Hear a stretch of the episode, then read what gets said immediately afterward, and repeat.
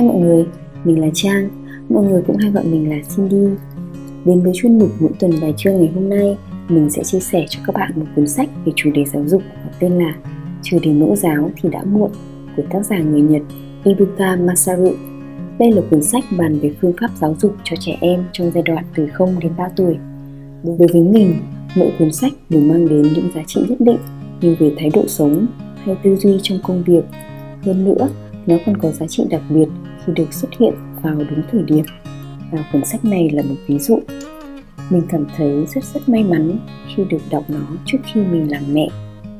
Là một người hoạt động trong ngành giáo dục, mình đã từng nghĩ rằng độ tuổi quan trọng nhất cần được chú trọng, đầu tư nghiêm túc chính là cấp mầm non. Thế nhưng khi cầm trên tay cuốn sách này, nội dung bên trong khiến mình khá bất ngờ và đặc biệt hơn khi mình áp dụng và quan sát thực tế chính bé nhà mình hiện đang hơn 8 tháng. Và giờ là một chút chia sẻ của mình với mọi người về cuốn sách này nhé. Mang đến ba nội dung chính, cuốn sách Chờ đến mẫu giáo thì đã muộn đã chỉ ra rằng trí tuệ của trẻ có phát triển tốt hay không chính là ở giai đoạn từ 0 đến 3 tuổi. Đi ngược hẳn với suy nghĩ cố hữu rằng nên bắt đầu dạy trẻ khi bước vào độ tuổi mầm non. Một nghiên cứu mang tính đột phá về sinh lý học não bộ mới được công bố với tựa đề sự phát triển não bộ của người đến 3 tuổi đã hoàn thiện 78 đến 80%. Như vậy, tế bào não của trẻ hầu như đã hoàn thiện sau khi được 3 tuổi. Nên các bậc cha mẹ cần phải dạy trẻ cái gì và dạy như thế nào ở giai đoạn tuổi ấu tư này chính là vấn đề cần được quan tâm nhất trong phương pháp giáo dục trẻ nhỏ. Đây là giai đoạn cực kỳ quan trọng bởi nó sẽ tạo ra một nền móng vững chắc cho sự phát triển sau này. Để giúp phụ huynh có định hướng đúng cho trẻ, ngay tại những nội dung đầu tiên, tác giả Ibuka khẳng định một cách mạnh mẽ rằng chờ đến mẫu giáo để dạy trẻ thì đã quá muộn, bởi trẻ sinh ra vốn là một tờ giấy trắng thậm chí các tế bào não chưa hình thành bất kỳ sự gắn kết nào đối với nhau. Chính vì vậy mọi dẫn dắt của cha mẹ trong giai đoạn này được ví như là một nét bút vẽ lên tờ giấy trắng đó. Chắc các bạn có thể biết hiện nay một số chương trình về trẻ em mà xem xong nhiều người sẽ cảm thấy ngỡ ngàng là ồ sao bé giỏi thế? 3 tuổi mà nhớ được hết các quốc kỳ các nước này. Người ba tuổi tiếng ngoại ngữ hay nhận biết được hết các hành tinh trong hệ mặt trời. Đó là bởi vì các bé đã được cha mẹ chú trọng phát triển theo phương pháp giáo dục sớm. Trẻ sơ sinh có năng lực tuyệt vời gọi là nhận thức nguyên mảng với khả năng trí tuệ vô hạn. Đến với chương 2, tác giả nói về việc Vậy cha mẹ sẽ tạo môi trường cho trẻ trong những năm đầu đời như thế nào? Môi trường chính là yếu tố quan trọng hơn cả yếu tố di truyền. Sự thật là sau khi đọc xong cuốn sách này, mình đã quyết định rằng sẽ không trở lại công việc 8 tiếng một ngày như xưa nữa mà chuyển sang công việc chính quan trọng hơn đó là làm mẹ. Ít nhất là tập trung cho giai đoạn từ 0 đến 3 tuổi vì mình không muốn giai đoạn này của con trôi qua một cách lãng phí. Chỉ ăn ngủ chơi mà không có mục đích rõ ràng. Ở đây mình muốn nói đến việc làm thế nào để tạo cho con một nếp sống sinh hoạt khoa học để phát triển cả thể chất lẫn tinh thần? Trên thực tế thì việc giáo dục sớm không có gì là to tát hay nặng nề.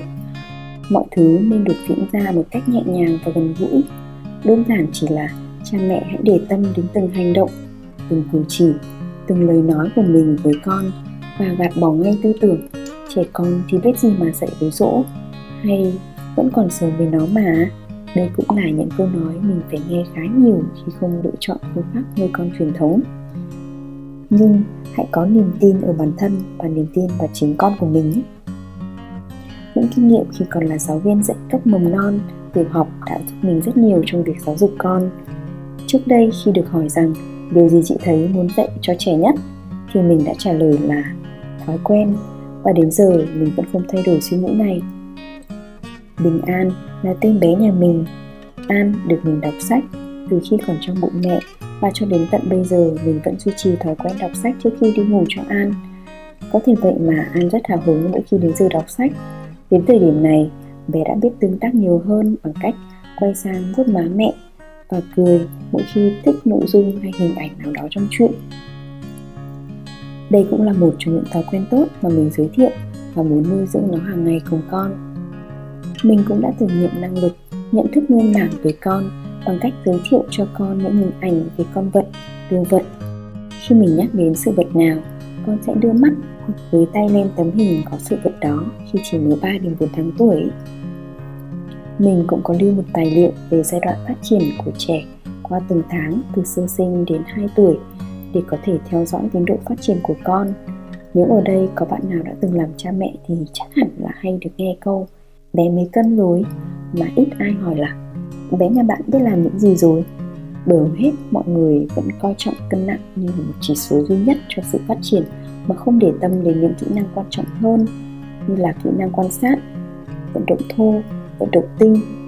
Đây mới chính là những yếu tố quyết định giúp bé kích thích phát triển trí não. Như mình nói ở trên, hãy để tâm đến bất kỳ hành động hay cử chỉ nào với trẻ bởi trẻ có năng lực ghi nhớ toàn bộ thông tin đó.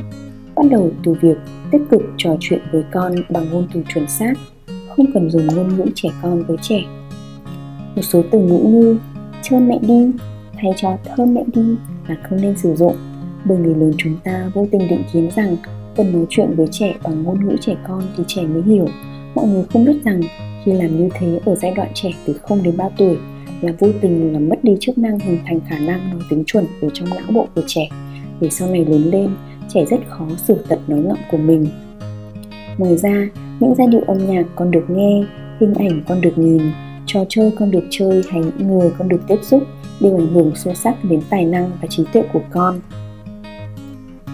Một bữa ăn cũng có thể đem đến nhiều bài học hứng thú cho trẻ.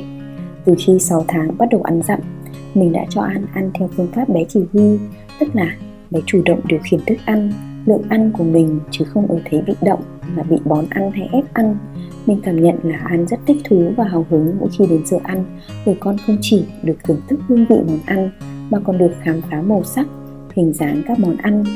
Ví dụ như mẹ sẽ giới thiệu là Hôm nay An sẽ ăn ngô non màu vàng này Măng tây màu xanh này Cá hồi có màu cam này Và miếng cơm có hình tròn này Vân vân một điều nữa đó là Trẻ sơ sinh có thể hiểu cảm xúc của cha mẹ bằng bộ não nhạy bén. Mình nhớ, có lần bé nhà mình rơi vào giai đoạn siêu khủng hoảng, Cảm giác nét sinh hoạt của con bị lanh tanh bành hết cả. Bé du trên tay Gần hai tiếng đồng hồ không ngủ, Hiệu đặt xuống lại khóc ré lên. Trong đầu mình lúc nào cũng văng vẳng tiếng khóc của con cả đêm lẫn ngày. Cứ như vậy cả tuần, Cộng thêm các công việc nhà nữa khiến mình cảm thấy kiệt sức. Mình đã đem tâm trạng ủ rột cộng với cơ thể mệt mỏi để chăm con. Có lần mình áp lực quá Đặt con xuống rồi khóc. Bé nhà mình đang quấy khóc. Thấy mẹ như vậy thì mặt ngây ra rồi bỏ tới chỗ mẹ Tựa đầu vào vai mẹ. Lúc đó mình chợt bừng tỉnh Và nhận ra rằng cảm xúc của người mẹ rất quan trọng với con Kể cả niềm vui hay nỗi buồn. Happy Mom, Happy Kid. Một người mẹ hạnh phúc mới có thể nuôi dưỡng một đứa trẻ hạnh phúc. Từ đó mình cố gắng tiết chế cảm xúc chỉ hướng đến những điều tích cực Yêu thương bản thân cũng chính là yêu thương bé con của mình